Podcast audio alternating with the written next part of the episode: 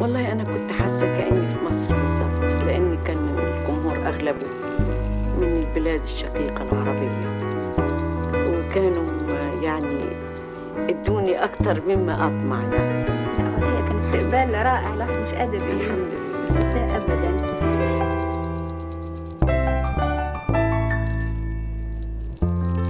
كان معظمه من الدول العربية.